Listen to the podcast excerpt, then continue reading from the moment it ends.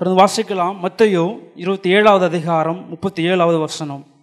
அன்றியும் அவர் அடைந்த ஆக்கினையின் முகாந்தரத்தை காண்பிக்கும் பொருட்டாக அவர் அடைந்த ஆக்கினை ஐயா ஏன் இந்த பாடு? ஏன் இந்த ஆக்கினைன்னு சொல்லி உலக ஜனங்கள் அங்கு வருகிற ஜனங்கள் அறிந்து கொள்ளும்படியாய் வருகிற இந்த அக்கினையின் முகாந்திர இந்த பாடுகளின் முகாந்திரத்தை காண்பிக்கும் பொருட்டாக இவன் யூதருடைய ராஜாவாகிய இயேசு என்று எழுதியிருந்தான். அங்கு வருகிற அநேகர் இந்த இந்த இயேசு கிறிஸ்துவ சிலுவில் அறையப்பட்டவராய் பார்க்கும்போது ஏனையா இவருக்கு இப்படி ஒரு கொடூரமான ஒரு வேதனை கொடூரமான ஒரு மரணம் ஏன் உடல்கள் பிக்கப்பட்ட நிலையிலே அவர் உடல்கள் உழுத நிலையிலே அவ்வளவு கொடூரமான ஒரு மரணம் நிகழ்கிறதே ஏன் என்று அநேகர் அறிந்து கொள்ளும்படியா இந்த மரணத்துடைய அந்த முகாந்தத்தை அறிந்து கொள்ளும்படியாக அந்த பிளாத்து என்கிற அந்த ராஜா என்ன பண்ணுகிறாரு? அவருடைய சிரசின் மேலே அவர் தலையின் மேலே இவர் யூதருடைய ராஜாவாகிய இயேசு என்று எழுதினார். நம்முடைய வாழ்க்கையில் இந்த இந்த யூதருடைய ராஜான்னு சொல்லும் போது யூதர்கள் எதிர்பார்த்திருந்த ஒரு ராஜா உண்டு. அவர் மேசியாவாக வருவார். தன்னுடைய அவர் தன்னுடைய ஜனங்களை மீட்பார் என்று சொல்லி அந்த யூத ஜனங்கள் ஒரு ராஜாவை எதிர்பார்த்திருந்தார்கள். அதன் வாசிக்கும் மற்ற இரண்டாவது அதிகாரத்தில் வாங்க. மற்ற இரண்டா இரண்டாவது அதிகாரம் இரண்டு முதல் ஆறு வதை. ஆமாம் யூதருக்கு ராஜாவாக பிறந்திருக்கிறவர் எங்கே என்று அந்த சாஸ்திரிகள் தேடி வந்ததை பார்க்கும். அவர் பிறக்கும் போதே ராஜாவாக பிறந்தார். தொடர்ந்து வாசிக்க. கலங்கினார்கள். ஏனென்றால் அன்றைய நாட்களிலே அந்த எருசலேம் நகரத்தில் இருந்த அந்த ஏரோது என்கிற ராஜா பரம்பரை பரம்பரையாக ஏரோதுக்கள். ஏரோது என்பது ஒரு பெயர் பட்டப்பெயர். ப- ஏரோதுக்கள் ஆண்டு கொண்டு வந்த நாட்கள் அது. அவர்கள் தான் அந்த இஸ்ரேல் ஜனங்களை ஆண்டு கொண்டு வந்தார் யூத ஜனங்களை ஆண்டு கொண்டு வந்தார்கள். அப்பொழுதுதான் இந்த சாஸ்திரிகள் சொல்லுகிறார் யூதருக்கு ராஜாவாய் ஒருவர் பிறந்திருக்கிறாரே. அவர் எங்கே என்று கேட்கும் பொழுதுதான் இவர்கள் கலங்குகிறார்கள். ஐயோ என்னுடைய பட்டம் என்னுடைய அந்த பதவி என்னுடைய ராஜ்யம் என்னை விட்டு போக போகிறதுன்னு சொல்லி இந்த அநேக இந்த ஏரோது ராஜா கலங்குகிறார் வாசிக்கலான. எல்லாரையும் கூடி வர செய்கிறார். பயம் வந்து விட்டது. ஐயோ என்னுடைய ராஜ்யபாரம் என்னை விட்டு போக போகிறதுன்னு சொல்லி இந்த பயம் வந்ததுனால இருக்கிற எல்லாரையும் கூடுகிறார் கமிட்டி கூட்டுறார் கூட்டி உடனே ஆலோசனை பண்ணுகிறார். யார் அந்த ராஜா? எதற்காக இவர் யூதருடைய ராஜா என்று அழைக்கப்படுகிறான்னு சொல்லி ஒரு கூட்டத்தை கூட்டுகிறார். வாசி அவர் முன்னதாக சொன்னார் அவர் யூதருடைய ராஜாவாய் பிறந்திருக்கிறவர் எங்கே என்று சொல்லப்பட்டிருக்கிறது? கீழே அவர் இஸ்ரேவேலை ஆளப்போகிற பிரபு என்று சொல்லப்பட்டிருக்கிறது. இப்படிப்பட்ட வார்த்தைகளை கேட்கும்போது இஸ்ரேவேல ஜனங்கள் இந்த பிரபுவை எதிர்பார்த்திருந்தார்கள். எங்களை ஆளப்போகிற ஒரு மெஸ்ஸியா வருவார். அவர் வந்து எங்களை மீட்பார் என்று எதிர்பார்த்திருந்தார்கள். வாசிக்கலாம் அந்த யூதர்கள் யூதர்களுடைய எதிர்பார்ப்பு என்னவாக இருந்தது? செப்பனியா வாசிக்கலாம். செப்பனியா மூன்றாவது அதிகாரம் நாலு முதல் பதினாலு முதல் பதினேழு வரையில். கம்பீரித்து இப்போ அன்றைய நாட்களிலே அந்த ஜனங்கள் யூத ஜனங்கள் அடிமைப்பட்டிருந்தார்கள். ஒரு அரசாங்கத்திற்கு கீழாக அவர்கள் அரசாங்கத்தின் கீழ் உட்பட்டிருந்தார்கள். அவர்களுக்கென்று ஒரு ராஜா இல்லை ஒரு அரசாட்சிக்குள்ளாக இருந்தார்கள் கம்பீரித்து பாடு. இஸ்ரேவேலரே ஆர்ப்பரியுங்கள். I அவரை பற்றி சொல்லும்போது அவருடைய ஆக்கினைகள் எல்லாம் அகற்றி விடுவார் சத்துருக்கள் எல்லாம் விளக்கி விடுவார் அவர் என்ன பண்ணுறார் உன் நடுவில் இருக்கிறார். இனி உனக்கு தீங்கே வராதுன்னு சொல்லி இந்த பழைய ஏற்பாட்டு வார்த்தைகளை அவர் என்ன பண்ணியிருந்தாங்க எதிர்பார்த்திருந்தார் அவருடைய சிந்தனைகள் எப்படியா இருந்தது? எதிர்பார்த்தது சரியா இருந்த போதிலும் அவருடைய சிந்தனைகள் எப்படியா இருந்தது? அவர்கள் அந்த அந்த மெஸ்ஸியா பூமியிலே அரசாளுவார். அவர் பூமியிலே எங்களை விடுவித்து நாங்கள் வாழ்கிற இந்த பூமியிலே எங்களை ராஜரீகமான வாழ்க்கை வாழ வைப்பார் என்று சொல்லி அவர்கள் கீழேயே பார்த்துருந்தாங்க. ஆனால் தேவனுடைய ராஜ்யம் பூமியில் இல்லை அவர் பரலோக ராஜ்யத்தை கட்டுவதே அவர் நோக்கமாக இருந்தது. அவர் வல்லமையுள்ள தேவன். ஏசையால் சொல்லப்படுற அவர் வல் அவர் நாமம் வல்லமையுள்ள தேவன். வாசிக்கலாம். அவர் ரட்சிப்பார். யார் இந்த மெஸ்ஸியா? உங்களை ரட்சிப்பார். அமர்ந்திருப்பார். இதெல்லாம் என்ன புரிஞ்சுட்டாங்க அப்படின்னா அவர் அமர்ந்து இருந்து எங்களை பூமியிலே அரசாளுவார் என்று சொல்லி புரிந்திருந்தால் வாசிக்கலாம் அக்கா. அவர் நினச்சிட்டாங்க இந்த மெஸ்ஸியா வந்தாரேயானால் எங்களுடைய பாடுகள் எங்களுடைய வாழ்க்கையில் இருக்கிற கஷ்டங்கள் பாடுகள் எல்லாம் என்ன பண்ணுறோம் நாங்கள் எடுத்து போட்டுருவாரு நாங்கள் சந்தோஷமாக வாழுவோம் மெஸ்ஸியா எங்களை ஆளுவாருன்னு சொல்லி அவர்கள் பூமிக்குரியவைகளை சிந்தித்து கொண்டிருந்தார்கள். அதனால தான் அவர்களை என்ன பண்ண முடியல? இந்த மெஸ்ஸியாவாகி இயேசு கிறிஸ்துவை அவர்களை ஏற்றுக்கொள்ளவில்லை. ஏனென்றால் அவர்கள் எதிர்பார்த்தது ராஜ குடும்பத்திலே பிறப்பார் அவர் ராஜாவாய் பிறப்பார் எங்களை அரசாளுவார் என்று சொல்லி எதிர்பார்த்திருந்தார்கள். ஆனால் இவர் பிறந்ததோ ஒரு ஏழ்மையான குடும்பத்திலே பிறந்தார். அவர் அவர் பிறந்தபோது அவரை சத்திரத்தில் வைக்கிறதுக்கு இடமில்லாத ஒரு ஸ்- ஏழ்மையான குடும்பத்தில் பிறந்தார் அவருக்கு அவர் வந்து பலி செலுத்தும் போது அவருடைய தகப்பனார் பலி செலுத்தும் போது ஆட்டு கடாக்களை வெட்டுவதற்கு பணம் இல்லாத ஒரு சூழல் ஏழ்மை நிலை புறா குஞ்சுகளை அவர் என்ன பண்ணார்? பலி செலுத்தினார். அவருடைய வாழ்க்கை அப்படியே இவர்கள் எதிர்பார்த்த அந்த மெசியாவின் வாழ்க்கை அப்படியே வேறு விதமாய் காணப்படுகிறது. அவர் பாவிகளோடு சஞ்சரிக்கிறார். அந்த குஷ்டரோகிகளை சுகமாக்குகிறார். அந்த அஹ், கைவிடப்பட்டவரோடு சேர்ந்திருக்கிறார். அவர் எதிர்பார்த்த ராஜா அவர் ராஜரீகமாய் சிங்காசனத்தில் உட்கார்ந்து அரச அரசு ஆளுவார் என்று எதிர்பார்த்தார்கள். ஆனால் இவரோ ஏழைகளோடும் பாவிகளோடும் பாவிகளோடு பந்தி இருக்கிறார் பாவிகளோடு அந்த வீட்டில் போய் உணவு சாப்பிடுகிறாரு. இந்த பாவியான பெண்ணுக்கு என்ன ஆசீர்வாதம் வழங்குற அநேக காரியங்கள் பார்க்கும்போது இவர்கள் எதிர்பார்த்ததுக்கு முரண்பாடாக இருக்கிறது. இப்படி இருக்கும்போது தான் இவர் சிலுவையில் அறையும் பொழுது அவர் என்ன பண்ணுறார் யூதருடைய இடத்துல இல்லாமல் இந்த ரோமாபுரிக்கு கொண்டு வரப்படுகிறார். அங்கே பிலாத்து என்ன பண்ணுறார் அந்த தேசாதிபதியாக இருக்கிறாரு. சூழ்நிலை இப்படியா இருக்கிறது? ஜனங்கள் சொல்லுகிறார்கள் இவன் தன்னை யூதருடைய ராஜா என்று சொல்லிக்கிறான் சொல்லிக் கொள்கிறான்னு சொல்லி குற்றச்சாட்டுகள் அநேக பொய் குற்றச்சாட்டுகளும் அநேக சு- சூட்டப்படுகிறது. இப்பொழுது அந்த பிலாத்துவுக்கு புரியவில்லை. ஏன் இவர் ஏன் ஒரு குற்றமும் செய்யாத இவரை கொலை செய்யும்படியா இவரை சிலுவையில் அறையும் அறையும்னு கத்துகிறார்களே ஏன் இப்படின்னு சொல்லி இவர் குழம்புகிறார். அப்பொழுது வாசிக்கலாம். யோவான் பதினெட்டாவது அதிகாரம் முப்பத்தி மூணுல இருந்து வாசிக்கலாம். ஆமே என்னுடைய ராஜ்யம் இவ்வுலகத்துக்குரிய அத இரு- ஒரு இவ்வுலகத்துக்குரியது அல்ல. ஆனால் இந்த ஜனங்களோ யூத ஜனங்களோ நான் இவ்வுலகத்தை ஆள வந்த ராஜா என்று சொல்லி எதிர்பார்த்திருந்தார்கள். ஆனால் என்னுடைய ராஜ்யம் பூமியில் அல்ல பரலோக ராஜ்யத்தை கட்டுவதற்கே நான் பூமியில் பிறந்தேன் என்று சொல்லி அவர் சொல்லுகிறாரு. இந்த ஜனங்களோ நான் பூமியில் அரசாளுவேன்னு சொல்லி எதிர்பார்த்திருக்கிறார்கள். ஆனால் என்னுடைய ராஜ்யம் பூமிக்குரியது அல்ல. வாசிக்கலாம். அப்பா நான் இந்த உலகத்தை ஆளுகிறதுக்கு வரலப்பா. என்னுடைய ராஜ்யம் மேலான ராஜ்யம். அது பரலோக ராஜ்யத்தை ராஜாவாக நான் பிறந்திருக்கிறேன். நான் பரலோக ராஜ்யத்தின் ராஜா என்று சொல்லி சொல்லுகிற வாசிக்கலாம். அப்படின்னா நீங்க உண்மையாகவே ராஜா தானான்னு கேட்குறாரு ஜனங்கள் எல்லாம் அவர் யூதரோட ராஜான்னு சொல்லி கொலை பண்ண சொல்றாங்க. நீங்க உண்மையாவே ராஜா தானான்னு கேட்குறாரு வாசிக்கலாம். சாட்சி கொடுக்கவே நான் பிறந்தேன். சத்தியமாக பிதாவாக தேவனை பற்றி நான் சாட்சி கொடுக்க பிறந்தேன். அவரை பற்றி யூத ஜனங்கள் தான். நாங்கள் முதற் பேரானவர்கள் தேவனுடைய சந்ததி என்று சொல்லுகிற அவர்கள் சத்தியமாக தேவனை அறியவில்லை. அந்த சத்தியத்தை குறித்து சாட்சி கொடுக்கவே நான் பிறந்தேன். சத்தியவான் எவனும் என்னுடைய சத்தத்தை கேட்கிறான் என்று சொல்லி சொன்னார்.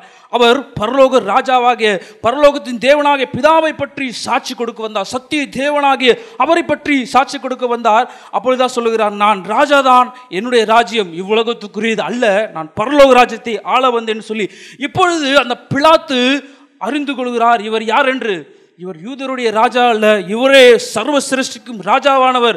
இவரே ஜனங்களை ஆளுகிறதுக்காய் வந்தவர் மீட்பராகிய அந்த மீட்பராகிய தேவனன் இவரே இவரை குறித்து அநேக தீர்க்க தரிசனங்கள் சொல்லப்பட்டது அப்படின்னு சொல்லி இந்த பிளாத்து அறிந்து கொள்கிறார் வாசிக்கலாம். அது அறிந்து கொண்டு அந்த அறிந்து கொண்டதின் வெளிப்பாடை பார்க்கலாம். மார்க்கு பதினைந்தாவது அதிகாரம் ஒன்பது முதல் பத்து வரை. இவர் புரிந்து கொண்டார் இவர் ஜனங்கள் பொறாமையினாலே இவரை சிலுவையில் ஒப்பு கொடுக்கிறதுக்காய் அறிந்து ஒப்பு கொடுக்கிறார்கள் என்று பிளாத்து அறிந்து கொண்டான் வாசிக்கலாம். ஆமென். நான் யாருன்னு சொல்றாரு? யூதருடைய ராஜா என்று சொல்லி கொண்டவர்னு சொல்ல நான் யூதருடைய ராஜாவை உங்களுக்கு விடுதலை ஆக்க வேண்டுமான்னு கேட்கிறேன் இவர் புரிஞ்சிட்டாரு. இவர் தான் யாரு? யூதருடைய ராஜா. இவரே ராஜாதி ராஜான்னு சொல்லி இந்த பிளாத்து அறிந்து கொண்டான். இதனுடைய யூதருடைய ராஜாவை நான் உங்களுக்கு விடுதலையாக்க வேண்டும் என்று இருக்கிறீர்களா என்று கேட்டான். இவருக்கு புரிந்து போட்டது புரிந்துவிட்டது இவரே யூதருடைய ராஜா. முந்தைய செய்தியில் கூட நான் கேட்டிருப்போம் பிளாத்து அறியாமையினாலே ஆசீர்வாதத்தை இழந்து போயிட்டான் ரட்சிப்பை இழந்து போயிட்டான்னு சொல்லி பிளாத்து தேவனை பற்றி சிந்தை அறி அறிவு அவனுக்கு இருந்தது. இவரே யூதருடைய ராஜா என்ற அந்த சிந்தனை உள்ள உள்ளவராக இருந்தார். ப- வசிக்கலாம். பது யோவான் பத்தொன்பதாவது அதிகாரம். பத்தொன்பது முதல் இருபத்தி ரெண்டு வரையில் அமேன் பிளாத்து தான் எழுதுகிறார். இவர் மேல் விலாசத்தை எழுதுகிறார். அமேன் யூதருடைய ராஜா இவர்தான் சொல்லி அந்த சிலுவையில் மேலே இந்த பிளாத்து எழுதுகிறார். வாசிங்க. இயேசு சிலுவையில் அறையப்பட்ட அந்த இடம் நகரத்திற்கு சமீபமாக இருந்தது. எந்த நகரம் இது? பஸ்கா பண்டிகை ஆசரிக்கும்படியாய் ஒவ்வொரு வருடமும் கூடுகிற ஒரு இடம். இந்த ஜனங்கள் அநேக ஜனங்கள் கூடுகிற ஒரு இடம். இது வருடந்தோறும் நடக்கிற அந்த பலி செலுத்தக்கூடிய அந்த பண்டிகை. அது யூதர்கள் மட்டுமல்ல உலகம் எங்கிலும் இருக்கிற ஜனங்கள் அங்கே அந்த நாளில் கூடுவது வழக்கம் வழக்கமாக இருந்தது அந்த அந்த இடத்தில் தான் சிலுவையில் அறையப்பட்ட அந்த இடம் நகரத்துக்கு சமீபமாக இருந்தது யூதர்களில் அநேகர் மேல் விலாசத்தை பார்த்தார்கள். அப்பொழுது அவர்களால் ஏற்றுக்கொள்ளவில்லை. இவ்வளவு கொடூரமான ராஜாவா? நாங்கள் எதிர்பார்த்த மேசியா. இவரா எங்களை ரசிக்க வந்தவர்னு சொல்லி இவர்களால் ஏற்றுக்கொள்ளவில்லை ஏற்றுக்கொள்ள முடியவில்லை. அந்த மேல் விலாசத்தை பார்க்கும்போது தான் இவர் யூதருடைய ராஜா இல்லைன்னு சொல்லி யூதருடைய ராஜா என்று போடாதீங்க. யூதருடைய ராஜான்னு சொல்லி கொண்டவரா போடுங்கன்னு சொல்லி சொல்றாங்க. அது இன்னும் வாசிக்கலாம். இருபது போடுப்பா. மறுபடியும் இருபது போடுங்க. அவன் அங்கே போகும்போது மேலும் அவன் என்ன- அந்த ஸோ அநேகர் அந்த விலாசத்தை வாசித்த வாசித்தார்கள். அது எபிரேயு கிரேக்கு லத்தீன் பாஷைகளில் எழுதியிருந்தது ஏன் என்ற மூ இந்த மூன்று பாஷையில் எழுதப்பட்டதின் நோக்கம் என்னன்னு பார்க்கும்போது இந்த சம்பவம் நடக்கும்போது நடக்கிற இடமானது ரோமபுரி. ரோமபுரியின் ஆட்சி மொழி என்ன அப்படின்னா எபிரேய மொழி. அந்த ரோமாபுரியில் இருக்கிற ஜனங்கள் பயன்படுத்துகிற மொழி எபிரேய மொழி. கிரேக்க மொழியும் போட்டு போடப்பட்டிருக்கிறது. கிரேக்க மொழி யாருடையது என்றால் யூதர்கள் வாசித்தார்கள் போடப்பட்டிருக்கிறபடி அது கிரேக்க மொழி அன்றைய யூதர்களின் மொழி மொழியாக இருந்தது லத்தீன் மொழி அன்றைய நாட்களிலேயே அது உலக பொதுமொழியாக இருந்தது. உலகத்தின் அநேகருக்கு அது எழுதப்பட்டதாய் காணப்பட்டது. நீங்கள் அறிந்து கொண்ட உங்களுக்கு தெரியுமானதில் அந்த பிளாத்து தான் முதல் முதலாக உலகம் எங்களுக்கும் இவரே யூதருடைய ராஜா என்று அறிக்கை செய்த செய்தவராக இருக்கிறார் உலகம் எங்கிலும் இருக்கிற ஜனங்கள் வாசிக்கும்படியா இவரே யூதருடைய ராஜா என்று சொல்லி அவர் சிலுவையில் மேலே எழுதப்பட்டதை நாம் பார்க்க முடியும். அப்பொழுது வாசிக்கலாம் அந்த மத்திய வாசிக்கலாம். மத்திய இரு இருபத்தி ஏழாவது அதிகாரம் இருபத்தி நான்கு வாசிக்கலாம். ஆமன். இந்த பிலாத்துக்கு அறிந்து விட்டது இவரே யூதருடைய ராஜா இவரே ரட்சகர் என்று அறிந்து விட்டது. அந்த இயேசு கிறிஸ்துவை மீட்கும் பொருட்டாக இவர் அநேக பாடுகள் அநேக பிரயாசப்படுகிறார். அதை தான் பார்க்க போகிறோம். வாசிங்க. கலகம் அதிகமாகிறது. இவர் யூதருடைய ராஜா என்று சொல்லப்பட்டவன் சொல்லி சிலுவையில் அறியும் சிலுவையில் கோஷங்கள் எழும்புகிறது. கலகம் அதிகிறது அதிகமாகிறதுனாலே வாசிங்க. புரோஜனம் அநேக பிரயாசப்படுகிறார் இவரை மீட்கும் மீட்க வேண்டும் என்று. அதனால் ஒரு பிரயோஜனம் பிரயோஜனம் இல்லை என்று பிளாத்து கண்டு ஆமென். தண்ணீர் அள்ளி கைகளை கழுவுகிறார். ரட்சிப்பை இழந்து போயிட்டார். ஆசீர்வாதத்தை இழந்து போயிட்டார்னு சொல்கிறாங்க இல்லை அவர் கைகளை கழுவி இந்த இந்த பிரச்சனைக்கு நான் வரமாட்டேன். இவரை சிலுவையில் அறியறதுக்கு நான் ஒரு நாளும் உடன்பட மாட்டேன். அதுக்கு உங்களோட இணைந்து வரவும் மாட்டேன்னு சொல்லி கை கழுவி தன்னை வெளியே கொண்டு வருகிறார். தன்னுடைய எனக்கும் அதுக்கும் சம்மந்தமே இல்லைன்னு சொல்லி அவர் யூதருடைய ராஜாவை கொலை செய்கிறதுக்கு சம்மதிக்காமல் கைகளை கழுவி இது உங்களுடையது நீங்களே பார்த்து கொள்ளுங்கன்னு சொல்லி அதை ஜனங்களிடத்தில் ஒப்புக்கொண்டு ஒப்பு கொடுத்து விட்டு இவர் விலகி விடுகிறார். வாசிக்கலாம். மத்தையும் இருபத்தி ஏழு அதில் இருபத்தி ஏழாவது அதிகாரத்தில் இருபத்தி ஏழு முதல் முப்பது வரையிலும் ஆமென். ஜனங்கள் கையில் இந்த பிலாத்து ஒப்பு கொடுத்த போது அங்கே நடக்கிற சம்பவம் வாசிக்கலாம். ஆமென். அவரை பரியா பிரயாசம் பண்ணி அங்கே பார்க்கும்போது ஒரு ஒரு ஒரு அசட்டை பண்ணுற ஒரு கேவலப்படுத்துகிற ஒரு சம்பவம் தானே இது. இவருடைய ராஜாவாகிய இவரை அவர் சர்வ சிருஷ்டிக்கும் எஜமானராகிய இவரை பரியாசம் பண்ணுகிறதற்காக ஒரு சிவப்பு அங்கியை போட்டு அவர் கையில் ஒரு குச்சை கொடுத்து தலையில் ஒரு முள்முடியை வச்சு இதனுடைய ராஜாவேன்னு சொல்லி கீழே விழுந்து வணங்குகிற ஒரு பரியாசம் பண்ணுகிறத வாசிக்கலாம். தொடர்ந்து வாசிக்கலாம். ஃபுல்லாக முடிக்கலாம். முப்பது வரையிலும் அவர்கள் கேவலப்படுத்துகிறார்கள். சிந்தனை தேவனை பற்றிய அறிவில்லை. அவர்கள் பூலோகத்துக்குரியவர்களை யோசித்திருந்தபடினாலே மேசியா வந்ததை அவர்கள் உணராதிருந்தபடினாலே அவர்கள் என்ன பண்ணுறாங்க பரியாசம் பண்ணி அவர் என்ன பண்ண? துப்பி அவர் கோலை எடுத்து அவர் சிரசின் மேல் அடிக்கிறார்கள் அவமானப்படுத்துகிறார்கள். ஆனாலும் கூட வாசிக்கலாம். முப்பத்தி ஏழு வாசிக்கலாம். மீன் உண்மை மெய்தேவனாகிய உண்மையும் நீர் அனுப்பினராகிய கிறிஸ்துவையும் அறிவதே நித்திய ஜீவன் அன்றைக்கு யூதர்கள் கையில் நியாயப்பிரமாண புஸ்தகம் இருந்தது. அநேக தீர்க்க தரிசிகளை தெரியும். தீர்க்க தரிசனங்கள் தெரியும். மெஸ்ஸியா வருவார் என்று தெரியும். ஜனங்களை மீட்பார் என்று தெரியும். ஆனால் அறிய வேண்டிய பிரகாரமாக அவர்கள் என்ன பண்ணவில்லை? அறியவில்லை. அவர்கள் அவர்களுடைய சிந்தனைகள் எல்லாம் பூலோகத்துக்குரியவர்களாக இருந்தது. ஆகையினால என்ன பண்ண முடியல? அவர்களால் மெஸ்ஸியாவை அறிந்து கொள்ளவில்லை. புரிந்து கொள்ள மேசியாவை மேசியாவின் வருகையை ஏற்றுக்கொள்ள முடியவில்லை. நம்முடைய வாழ்க்கையில் கூட அன்றைக்கு யூதர்கள் கையில் இருந்த அந்த நியாயப்பிரமான புத்தகத்தின் போல புத்தகத்தைப் போல நம்முடைய கையிலும் வேதாகமத்தை தேவன் கொடுத்திருக்கிறாரு. அப்படி இருக்கும்போது நம்ம மேசியாவை எப்படி அறிந்திருக்கிறோம்? அந்த அந்த ஜ- ஒரு வசனம் வாசிக்கலாம். ஓசியா நாலு ஒன்று தேவனை பற்றிய அறிவு இல்லை ஜனங்கள் மத்தியிலே அநேக சடங்காச்சாரங்களை அறிந்திருந்தார்கள். தேவனை பற்றிய சடங்காச்சாரங்கள் இப்படி செய்யணும் அப்படி செய்யணும்னு சொல்லி அநேக முறைமைகளை அறிந்திருந்தார்கள். தேவனை பற்றிய அறிவில்லைன்னு சொல்லி தேவன் வேதனைப்படுகிறார். உங்களோட எனக்கு வழக்கு உண்டுன்னு சொல்லி சொல்கிறாரு ஆனால் நம்முடைய வாழ்க்கையில் இன்றைக்கு இருக்கிற நாம் ஆவிக்குரிய இஸ்ரவேலர்கள் என்று அழைக்கப்படுகிற நாம் தேவனை பற்றி எப்படி அறிந்து வைத்திருக்கிறோம்? தேவனை பற்றிய தெளிவு நமக்குள்ளா இருக்கிறதா? நம்முடைய தேவன் புத்தக வேத புத்தகத்தை கொடுத்திருக்கிறாரு. அப்படி அன்றைக்கும் யூதர்கள் மத்தியில் நியாயப்பிரமாண புத்தகம் இருந்தது. அவர்கள் படித்திருந்தார்கள் நியாயப்பிரமாணத்தின் அறிவு இருந்தது. அப்படி அறிவு இருந்தபோது அந்த நியாயப்பிரமாணத்திலே இந்த மெஸ்ஸியாவை பற்றி அல்லது அவர்கள் நம்புகிற அந்த அவருடைய முப்பிதாக்கள் இந்த மெஸ்ஸியாவை பற்றி என்ன சொல்லியிருக்கிறார்கள்னு வாசிக்கலாம். ஸோ வாசிக்கலாம். யோவான் எட்டாவது அதிகாரம் முப்பத்தி ஒன்பதாம் வசனம். ஆபரகாம் எங்கள் பிதா தெரியும்ல? அப்படின்றாங்க. எங்கள் பிதா போயிருங்க ஒன்று சொல்லுங்க. ஆபிரகாம் எங்களுடைய பிதா நாங்கள் ஆபிரகாமின் சந்ததிகள் நாங்கள் விசுவாசத்தின் சந்ததிகள்னு சொல்லி பெருமை கொள்கிறார்கள். நாங்கள் ஆபிரகாமின் சந்ததின்னு சொல்றாங்க. வாசிக்கலாம். ஆபிரகாமின் கிரியைகளை செய்வீர்களே ஆபிரகாமின் பிள்ளைகள் என்று தங்களை பெருமை கொள்கிறீர்களே ஆபிரகாமின் வாழ்க்கையில் இருந்த கிரியைகள் எங்கே? தேவனை பற்றி அறிவு எங்கே? தேவனை பற்றி விசுவாசம் உங்களுக்கு ஏன் இல்லாமல் போயிற்று?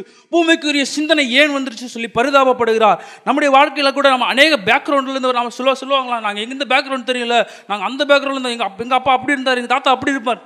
சொல்லுவாங்க. ஸோ நம்முடைய வாழ்க்கையில் அந்த பேக்ரவுண்ட்லாம் இல்லை. தேவனை பற்றி அறிவு நமக்குள்ளே இருக்கணும். அநேக பிரிவினைகள் அந்த ஒரு ஒரு வீடியோவில் பார்க்கும்போது தெரிஞ்சது. நாலாயிரத்து சில்லறை பிரிவுகள் கிறிஸ்துவத்துக்குள்ள பிரிவுகள் இருக்குது அந்த அந்த சபை இந்த சபைன்னு சொல்லி. அநேக சபைகள் இருக்கலாம். கோடி கூட இருக்கலாம். தேவனை பற்றி அறிவு இருக்கிறதா? அதுதான் அங்கே முக்கியமாக இருக்குது அநேக டினாமினேஷன் டினாமினேஷனை சார்ந்தவர்களாக இருக்கலாம். ஸோ இன்றைக்கி இதுவரையில் அந்த டினாமினேஷன் பற்றி எதுவும் தெரியாது.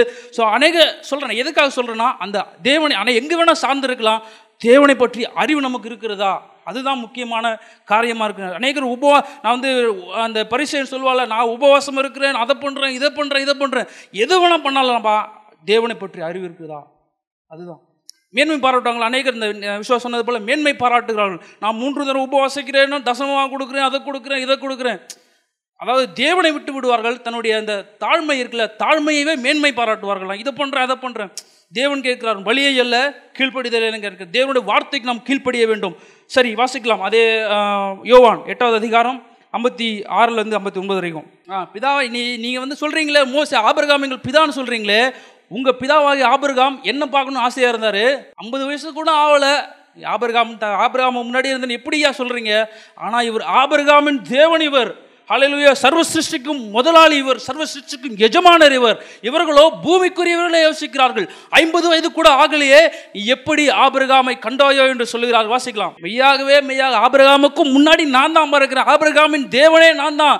ஆபிரகாமின் சந்ததின்னு சொல்றீங்களே ஆபிரகாமின் தேவனை பற்றி அறிவு இருக்கிறதான்னு கேட்கிற வாசிக்கலாம். தேவாலயத்தை விட்டு அநேகர் தடவை சொல்லுகிறாரு நான் முற்பிதாக்கள் சொன்ன தேவன் தீர்க்கதரிசிகள் சொன்ன தேவன் நானே உங்களை ரசிக்க வந்த மெஸ்ஸியான்னு சொல்லி அநேக மனுஷகுமாரனை பற்றி தேவனுடைய ராஜ்யத்தை பற்றி அநேக காரியங்கள் சொன்ன போதிலும் இவர்களால் ஏற்றுக்கொள்ளவில்லை. இருதயம் கடினப்படுகிறது. சரி ஆபிரகாம் தான் இப்படி சொன்னார்? சொன்ன மோசையை பார்க்கலாம். மோசே யோவான் ஐந்தாவது அதிகாரம் முப்பத்தி ஒன்பது முதல் வசிக்கலாம். வேத வாக்கியங்கள் எல்லாம் ஆராய்ந்து பாருங்கள். பைபிள் நாங்கள் நியாயப்பிரமாணத்தின் பிள்ளைகள் நாங்கள் ஆபிரகாமின் பிள்ளைகள் மோசையின் பிள்ளைகள் சொல்றீங்களே நியாயப்பிரமாணத்தை படிங்கப்பா ஆராய்ஞ்சு பாருங்கப்பா அப்படின்னு சொல்கிறார் இன்னைக்கு நம்ம கூட தேவனை பற்றி அறிவு இல்லாமையாக இருக்கலாம். ஒருவேளை சபைக்கு போகிறவங்களா இருக்கலாம் தேவனை பற்றிய அறிவு இல்லாமல் இருக்கலாம். ஏதோ ஒரு காரணத்துக்காக நானும் சபைக்கு போகிறேன்னு சொல்லலாம். ஆனால் தேவனை பற்றிய அறிவு வேண்டும். வாசிக்கலாம். ஐயா பிதா கிட்ட போய் ஆண்டவரே நான் பூமிக்கு போனேன். உம்முடைய ஜனங்கள் என்னை ஏற்றுக்கொள்ளவில்லைன்னு சொல்லி பிதாவினிடத்தில் போய் நான் உங்களை குடித்து குற்றம் சாட்டுவேன் என்று நினைத்து கொள்ளாதீங்க. வாசிக்கலாம். நீங்கள் நம்புகிற மோசையே உங்களை குறித்து குற்றம் சாட்டுவார். ஏன் குற்றம் சாட்டுவார்? அவன் என்னை குறித்து எழுதியிருக்கிறானே எங்கே எழுதியிருக்கிறான்? ஆதியாகவும் ஒன்றாவது அதிகாரத்திலேயே நான் தான் இருக்கிறேன். அந்த அவனுடைய மோசையின் வழி முழுவதும் நான் தான் இருக்கிறேன். மாதாவின் மாறாவின் கசப்பை மதுரமாய் மாற்றிய தேவன் அவர் கண்மலையாகிய தேவன் அவர் வெண்கல சர்ப்பமாய் ஆன தேவன் இவ்வளவு அநேக இடங்களிலே மோசை என்னை எழுதி வைத்திருக்கிறானே அதை நீங்கள் வாசிக்கவில்லையான்னு சொல்லி கேட்கிறார். வாசிக்கலாம் இருபத்தி ஏழு நாற்பத்தி ஏழு வரைக்கும் யார் இது யாரை பற்றி சொல்கிறாங்கன்னா அந்த பிறவி குருடனாகிய ஒருவனை தேவன் கண்களை திறக்கிறாரு. அவன் சொல்கிறான் இவரே பரலோகத்தில் இறங்கி வந்த தேவன் சொல்கிறாரு அப்போ இந்த ஜனங்கள் சொல்கிறாங்க நீ அவனுடைய சீசன் நாங்கள் மோசையினுடைய சீசன். யார் அவன்? அந்த நீ இயேசு கிறிஸ்துவை நம்புகிற இயேசுவின் சீசனாக இருக்கிறாய் நாங்கள் மோசையின் சீசனாக இருக்கிறான்னு சொல்லி அவர் சொல்கிறாங்க வாசிக்கலாம். முப்பத்தி ஒன்பது அவன் மோசை கூட ஆண்டவர் பேசினார் எங்களுக்கு தெரியும்பா. இவர் யாருப்பான்னு கேட்குறாங்க புரியல இவங்களுக்கு. இன்னும் மைண்டில் வந்து மேசியாவை பற்றி அந்த உணர்வு அவர்களுக்குள்ளே இல்லாதிருந்தது. வாசிக்கலாம். லூக்கா இருபத்தி நாலு ஏழு. ஆமென் மோசை முதலிய சகல தீர்க்கதரிசைகளும் அவரை பற்றிய எழுதியிருக்கிறதை அவர் என்ன பண்ணுறார் விளக்கி காண்பித்தார்னு சொல்லப்பட்டிருக்கு. மோசை முதலாய் பல தீர்க்கதரிசிகள் இந்த மெஸ்ஸியாவை பற்றி எழுதியிருந்தார்கள். ஆனால் அவர்கள் படித்திருந்தும் உணராதிருந்தார்கள். ஆகினாலே அவர்களால் ஏற்றுக்கொள்ளவில்லை. தாவீது என்ன சொல்லுகிறார்? வாசிக்கலாம். மற்ற இருபத்தி ரெண்டு நாற்பத்தி ஒன்றில் இருந்து வாசிக்கலாம். ஆமென். அவர் சொல்கிறாரு தாவீது அவரை ஆண்டவர் என்று சொல்லியிருக்கிறார். எங்கே சொல்லியிருக்கிறார்? அந்த சங்கீதம் நூற்றி பத்தாவது அதிகாரத்திலே சொல்லப்பட்டிருக்கு. வேண்டாம் போட வேண்டாம். நூற்றி பத்தாவது அதிகாரத்திலே என் ஆண்டவரேன்னு சொல்லி தாவிது என்னை பற்றி ஆண்டவரேன்னு சொல்லியிருக்கும் போது நான் மோசையின் குமாரன் என்று நீங்கள் எப்படி சொல்லுகிறீர்கள் என்று கேட்டார். வாசிங்க. என் ஆண்டவரோடு சொல்லியிருக்கிறான் என்று சொல்லியிருக்கிறானே அதை என் தாவிது மோ- என் ஆண்டவர் என்று சொல்லியிருக்கும் போது நான் தாவிது குமாரன் என்று நீங்கள் எப்படி சொல்லுகிறீர்கள் சொல்லி வாசிக்கிறோம். தொடர்ந்து வாசிங்க. ஒருவரும் ஒரு வார்த்தையும் சொல்லக்கூடாது இருந்தது ஆபர்காமுக்கு தெரிந்தது இவரே தே மெய்யான தேவன் என்று இவரே மனுஷனை மீட்கப் போகிறார் ரட்சகர் என்று அறிந்திருந்தார். மோசே முதலிய சகல தீர்க்கதரிசிகளும் இவரை பற்றி எழுதியிருந்தார்கள். தாவீது அவரை பற்றி ஆண்டவர் என்று சொல்லியிருக்கிறார். நாங்கள் மோசையின் தாவீது எங்களுக்கு ஆபிரகாம் எங்களுக்கு பிதா என்றும் மோசே எங்களுக்கு குரு என்றும் தாவீதின் சந்ததி என்று சொல்லிக் கொள்கிற இவர்களுக்கோ தேவனை பற்றிய அறிவில்லை.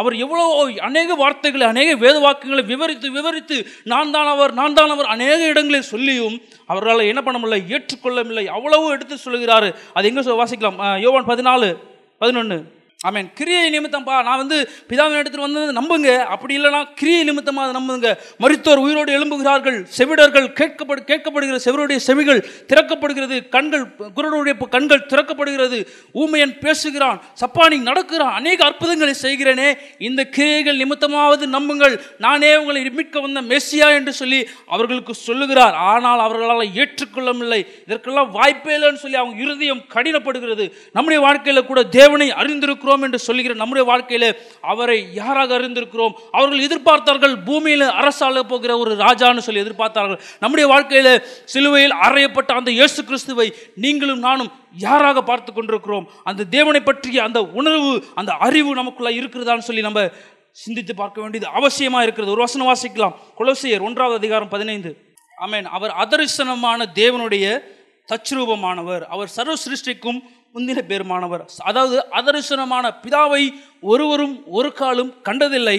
அவர் மடியில் இருக்கிற குமாரனே அவரை வெளிப்படுத்தினார் என்ற வார்த்தையின்படி அவர் அதரிசனமான தேவனை அவரை ஒருவரும் ஒரு காலம் கண்டதில்லை. அவர் குமாரன் மூலயமா வெளிப்பட்டதை தான் இங்கே சொல்லப்பட்டிருக்கிறது. அதரிசனமான தேவனுடைய தச்சுரூபமானவர் என்னை கண்டவன் பிதாவை கண்டான். பிழிப்போ அவரை பார்த்து கேட்பா பிதாவை எங்களுக்கு காண்பியும்.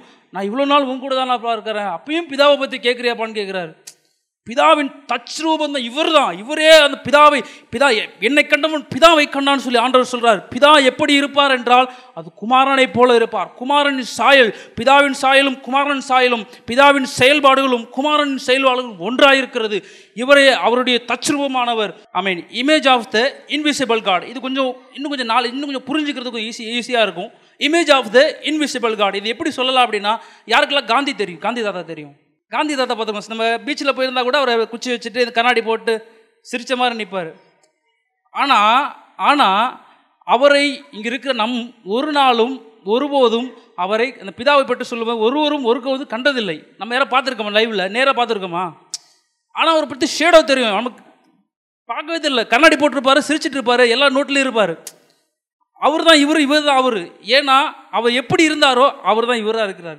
அதுபோல தான் உண்மையான தெய்வம் ஒருவர் இருக்கார் அவரை நாம் பார்க்க வேண்டும் என்றால் அவர் இப்படி தான் இருப்பாருன்னா அவர் இயேசு கிறிஸ்து மாதிரி தான் இருப்பார். ஹalleluya இவரே அவருடைய தச்ரூபமான image of the invisible God பார்க்க முடியாத தேவன் காண ஒருவரும் காணக்கூடாத தேவனுடைய சாயல் யார் என்றால் இயேசு கிறிஸ்துவே. ஹலலூயா அந்த யூதர்கள் அவரை சிலுவையில் அறிந்தார்கள். இவரை பற்றி அறிவில்லாமையினாலே சிலுவையில் அறிந்தார்கள். இன்றைக்கு நீங்களும் நானும் அவருடைய பிள்ளைகள் என்று ச- சொல்லிக் நாம் தேவனுடைய வார்த்தையை கேட்க முடியாது ஒவ்வொரு நாளும் ஒவ்வொரு வாரமும் சபைக்கு வருகிற நாம் சிலுவையில் அறையப்பட்ட இயேசு கிறிஸ்துவை யாராக தரிசி தரிசித்துக் கொண்டிருக்கிறோம்? அவர் யாராக உங்களுக்கு அந்த அறிமுகப்படுத்தியிருக்கிறார் என்று சொல்லி நாம் சிந்திக்க வேண்டும். ஒரு வாசனை வாசிக்கலாம். நீதிமொழிகள் எட்டாவது அதிகாரம் இருபத்தி ரெண்டு முதல் இருபத்தி ரெண்டு மட்டும்.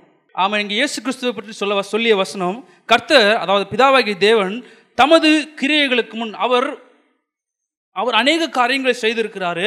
அந்த அநேக காரியங்களை செய்கிறதற்கு முன் பூர்வ முதல் அதாவது இந்த பிகினிங் சொல்கிறாங்களே அந்த பூர்வ முதல் என்னை தமது வழியா வழியின் ஆதியாக கொண்டிருந்தார். இந்த பூமியிலே சகலமும் உண்டாக்கப்பட்டது பரலோகத்திலே சல சகலம் உண்டாக்கப்பட்டது.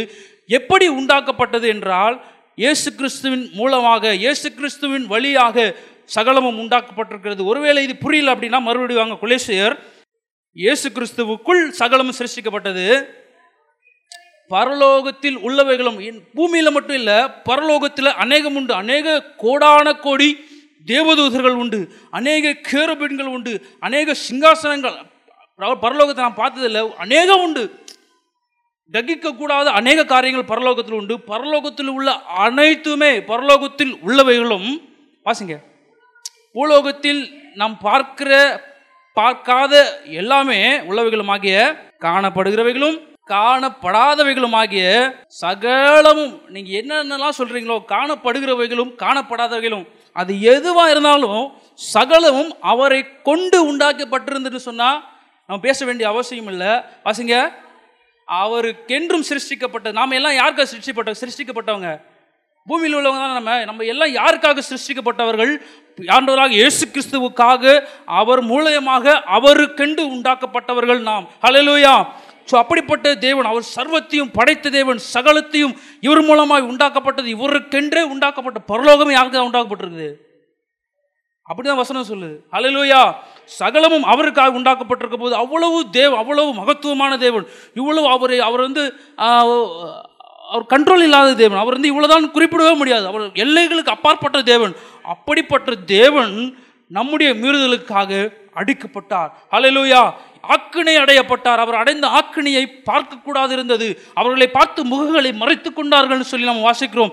அவ்வளவு அந்த கேடு விட்டார் நமக்காக. ஹalleluya இவ்வளவு பெரிய தேவன் உங்களுக்காகவும் எனக்காகவும் என்ன பண்ணிருக்கார்? சிலுவையிலே அறையப்பட்டிருக்கிறார். அவரை நீங்கள் யாராக அறிந்திருக்கிறீர்கள்? ஹலையிலுயா இதன் வசனம் இந்த இந்த இந்த செய்தியின் தலைப்பு என்னதான்? சிலுவையில் அறையப்பட்டவரை நீங்கள் யாராக அறிந்திருக்கிறீர்கள்? ஹலையிலோ யூதர்கள் அவரை ஏற்றுக்கொள்ளவில்லை. நம்முடைய வாழ்க்கையில் கூட சிலுவையில் அறையப்பட்ட இயேசு கிறிஸ்துவை நம் நம்மில் அநேகர் இப்படி அறிந்திருக்கலாம். அவர் அற்புதங்களை செய்கிறவர். நம்முடைய வாழ்க்கையில் பிரச்சனைகள் வரும்போது அவரை தேடி போகும்போது அவர் அற்புதங்களை செய்கிறவர். நோய்களின் படியிலே டாக்டர் ம- மருத்துவர்கள் கைவிடப்பட்ட நிலையிலே சபைக்கு போனால் இயேசுபாட்ட போனால் விடுதலை தருவாருன்னு சொல்லி அந்த நம்பிக்கையில் இருக்கலாம். கடன் பிரச்சனை ஐயோ கழுத்து நெருக்குது கடன் காலங்கள் நெருக்கிறாங்கன்னு சொல்லி கடனுக்காக ஒருவேளை தேவனை அறிந்திருக்கலாம். அநேக சொல்லிக்கொண்டே போகலாம். இம்மைக்குரிய காரியங்களை இவர் அங்கே போனால் அவர்கிட்ட நோய் சுகமாகும் அற்புதம் நடக்கும் கடன் பிரச்சனை போகும் இந்த காரியத்திற்காக அநேகர் தேவனை தேடுகிறவர்களாக இருக்கலாம். ஆனால் நீங்களும் நான் அப்படி இருக்கிறவர்களாய் தேவன் எதிர்பார்க்கவில்லை. அவர் சர்வ சிருஷ்டிக்கும் நிஜமானது என்று நீங்கள் அறிந்திருக்க வேண்டும் சொல்லி தேவன் விரும்புகிறார். அந்த இயேசையான ஒன்றாவது அதிகாரம் மூணாம் வசனத்தில் சொல்ல மாடு தன் எஜமானனையும் கழுதை வசிங்க. மாடு தன் எஜமானனையும் கழுதை தன் ஆண்டவனையும் முன்னனையும் அறியும். இஸ்ரவேலோ அறிவில்லாமலும் என் ஜனங்கள் உணர்வில்லாமலும் இருக்கிறார்கள். நம் தேவனை பற்றிய உணர்வு நமக்குள்ளா எப்படி இருக்கிறது? தேவனை பற்றிய அறிவு நமக்குள்ளா எப்படி இருக்கிறதுன்னு சொல்லி நம்ம சிந்தித்து பார்க்கணும். முடிக்க முடிக்க நான் விரும்புகிறேன் வாசிக்கலாம். மத்தையும் பதினாறாவது அதிகாரம். அவன் அநேகர் யோவான் என்றாங்க எலியான்றாங்க அப்படின்றாங்க இப்படின்றாங்க. நீங்கள் ஆசீர்வதிக்கிறவர்னு சொல்கிறாங்க ஸோ நோய்களை சுகமாக்குன்னு சொல்கிறாங்க கடன் பிரச்சனை நீக்கிறவன்னு சொல்கிறாங்க அப்படின்னு சொல்கிறாரு நீங்கள் யாருன்னு சொல்கிறீங்க கல்வாரி அசக்கூடிய அசம்பிளி சபையே என்னுடைய குடும்பமே நீங்கள் சிலுவையில் அறையப்பட்ட இயேசு கிறிஸ்துவை யார் என்று சொல்லுகிறீர்கள்? அவர் சர்வ சிருஷ்டிக்கும் எஜமானர் ஹalleluya. அவரே சர்வ சிருஷ்டிக்கும் சொந்தக்காரர் ஹalleluya. அப்படிப்பட்ட தேவன் நமக்காக சிலுவையில் அறையப்பட்டார். சின்ன கதையை கூட சொல்லலாம்னு விரும்புகிறேன் தேவன் உதவி செய்வார் ஒரு ஒரு ஒரு தலைவர் என்ன பண்ணார்? ஒரு பேச்சாளர் என்ன பண்ணார்? ஒரு ஒரு குறிப்பிட்ட ஒரு மீட்டிங் போகிறதுக்காக அவர் ஆயத்தப்பட்டு போனார் போகிற வழியில் அவர் மா- சாயந்தரம் அந்த மீட்டிங் அரேஞ்ச் பண்ணியிருந்தனால போகும்போது காலையில் என்ன மதியம் என்ன பண்ணுறார் அவரோட தொண்டர் ஒருவர் மதியம் நீ எங்கள் வீட்டில் சாப்பிட்ணும்? அப்படி கூட்டதுனால மதியம் அவங்க வீட்டில் சாப்பிட்டாரு. கொஞ்சம் தூரம் போகும்போது இன்னொரு வீட்டில் எங்களுக்கு குழந்தை பிறந்திருக்குது நீங்கள் பேர் வைக்கணும்னு கூப்பிட்றாங்க. அதையும் முடிச்சுட்டு இன்னும் போகும்போது அவங்க அம்மா போகிற வழியில் இருந்தனால அவங்க அம்மா பார்த்துட்டு கொஞ்ச நேரம் பேசிட்டு மறுபடியும் போக வேண்டிய இடத்துக்கு அவர் போய் சேர் அந்த மீட்டிங் அவர் போய் சேருகிறார். சிலர் சொன்னார்கள் இவர் இ- இன்னாருடைய வீட்டிலே வந்து சாப்பிடும்படியாக இந்த தலைவர் இப்படி பிரபலமான ஒரு தலைவர் வந்தாருன்னு சொல்கிறாங்க சிலர் சொல்கிறாங்க இந்த குழந்தைக்கு பேர் வைக்கிறோன்னா இப்படிப்பட்ட தேவ அந்த இப்படிப்பட்ட அந்த தலைவர் இவ்வளோ தூரம் வந்திருக்கிறான்னு சொன்னாங்க. சிலர் என்ன சொல்கிறாங்க எங்கள் தலைவர் அவங்க அம்மா பார்க்கறதுக்காக வந்தாங்க அப்படி சொல்கிறாங்க ஆனால் அவர் வந்த மெய்யான நோக்கம் என்னதான் ஒரு ஏதோ ஒரு மீட்டிங்கு போக வேண்டியதாக இருந்தது. நம்முடைய ஆண்டவர் கூட மனுஷகுமார் எதற்காக வெளிப்பட்டார்? ஜனங்களை ரட்சிக்கவே வெளிப்பட்டார். ஹalleluya அவர் தன் ஜனங்களை மீட்கவே வெளிப்பட்டார். ஆனால் ஜனங்கள் சொல்லுகிறார்கள் இவர் ஆசீர்வதிக்கிற தேவன் இவர் விடுவிக்கிற தேவன் இவர் கடன் பிரச்சனையிலிருந்து வெளிவர இது எல்லாம் உண்மைதான்.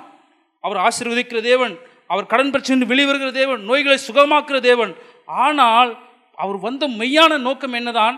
ஜனங்கள் மீட்கப்பட வேண்டும். தன்னுடைய ஜனங்கள் ரட்சிக்கப்பட வேண்டும். இதுவே அவருடைய மெய்யான நோக்கமாக இருந்தது. நம்முடைய வாழ்க்கையில் கூட சிலுவையில் அறையப்பட்டிருக்கிற அந்த இயேசு கிறிஸ்துவை நீங்களும் நானும் எப்படிப்பட்டவராய் புரிந்து வைத்திருக்கிறோம். இதோ ஆசீர்வதிக்க வேண்டும் என்று தேவனை தேடுகிறவர்களாக இருக்கிறோமா?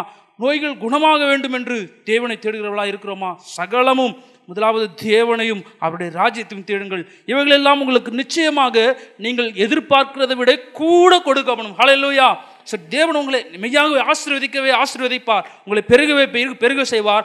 ஆனால் தேவனுடைய சித்தத்தின்படி தேவனை பற்றிய அறிவு உங்களுக்கு தெளிவாக இருக்கும்போது அவர் சகலத்தையும் செய்து முடிக்கிறதுக்கு அவர் உண்மை உள்ளவராக இருக்கிறார். ஒரே சரணத்தை மாற்றும் பா பாடி நான் முடிக்க விரும்புகிறேன். அலையிலோய் அவர் யார் என்று சொல்லியிருக்கீங்க யார் என்று சொல்லுகிறீர்கள் சொல்லி தன்னுடைய ஜனங்களை நோக்கி கேட்டார். அவரே சர்வ சிருஷ்டிக்கும் சொந்தக்காரராகிறார். அவரே சகலத்தையும் காண்கிற காணாத பரலோகத்தில் உள்ளவைகளும் பூலோகத்தில் உள்ளவைகளும் சகலமும் அவருக்கென்று உண்டாக்கப்பட்டிருந்தது. அவருக்காகவே நாமும் உண்டாக்கப்பட்டிருக்கிறோம். அப்படிப்பட்ட தேவனை நாம் எப்படியா அறிந்திருக்கிறோம்? ஒரு ஒரு ஒரு ஒரு ஒரு ஒரு பக்திமான் எப்படியாய் பாடுகிறார்? வேதத்தில் காணும் பாத்திரமெல்லாம் இயேசுவை போற்றிடுதே. என்னையும் மௌவீத பாத்திரமாய் விளங்க செய்திடுமே. எங்களை அளவுக்கு அதிகமாய் நேசிக்கிற எங்கள் அன்பு நிறைந்த பரலோகத்தின் பிதாவே. எங்கள் அன்பு தெய்வமே யூதர்களுக்கு மட்டுமல்ல நீர் உலகத்திற்குவே ராஜாவாக அந்த சராசரங்களுக்கு ராஜாவாக யூத ராஜ சிங்கமாய் இந்த பூமியில் அவதரித்து சிலுவையிலே வெற்றி சிறந்தீர். உமக்கு நன்றி செலுத்துகிறோம். எந்த அரசனும் ஏற்றுக்கொள்ளக்கூடாதது எந்த அரசனாலே செய்ய முடியாதது என் ஆண்டவராக இயேசு நீர் செய்தீரப்பா உமக்கு நன்றி. நாங்கள் எல்லோரும் பரலோக ராஜ்யத்திலே சேர்வதற்காக நீர் எங்களுக்காக கொடுத்த விலை கிரமம் ஆண்டவர் இந்த கிரயம் அது ஈடு இணையில்லாதது. இந்த வேலையில் நாங்கள் எல்லோரும் எப்பொழுதும் உமக்கு நன்றியுள்ளவர்களாக உம்மையே பின்பற்றுகிறவர்களாக உம்மையே நேசிக்கிறவர்களாய் தேவன் எங்களுக்கு உதவி செய்கிறார் இந்த ஒன்பதாவது நாள் மாலை வேலையில் ஆராதிக்க வந்த அனைவரையும் நீர் ஆசிர்வதும் இப்பொழுது உடைய பிள்ளைகள் செல்லும் பொழுது உடைய பிரசனத்தோடு நீர் அழைத்து செல்லும். தாழ்த்து ஒப்புக் கொடுக்கிறேன். நாளை மாலை மீண்டும் கூடி வரும் மட்டும் அன்பின் கரத்தில் ஒப்புக் கொடுக்கிறேன். ஏசு கிறிஸ்துவின் நாமத்தில் ஜெபிக்கிறோம் பிதாவே. என் ஆத்துமாவே கத்தரை ஸ்தோத்திரி. என் முழு உள்ளமேருடைய பரிசுத்த நாமத்தை ஸ்தோத்திரி. என் ஆத்துமாவே கத்தரை ஸ்தோத்திரி. அவர் செய்த சகல உபகாரியங்களையும் மறவாதே. நம்முடைய கத்தராக இயேசு கிறிஸ்துடைய கிருபையும் பிதாவாகிய தேவனுடைய அன்பும் பரிசுத்தாவியானவருடைய அந்யோன்ய ஐக்கியமும் வல்லமையும் இன்றும் என்றும் சதா நம் அனைவரோடு கொண்டிருந்து நம்மை அவரே அரசாண்டுவாராக ஆமேன் ஆமேன் ஆமேன். God bless you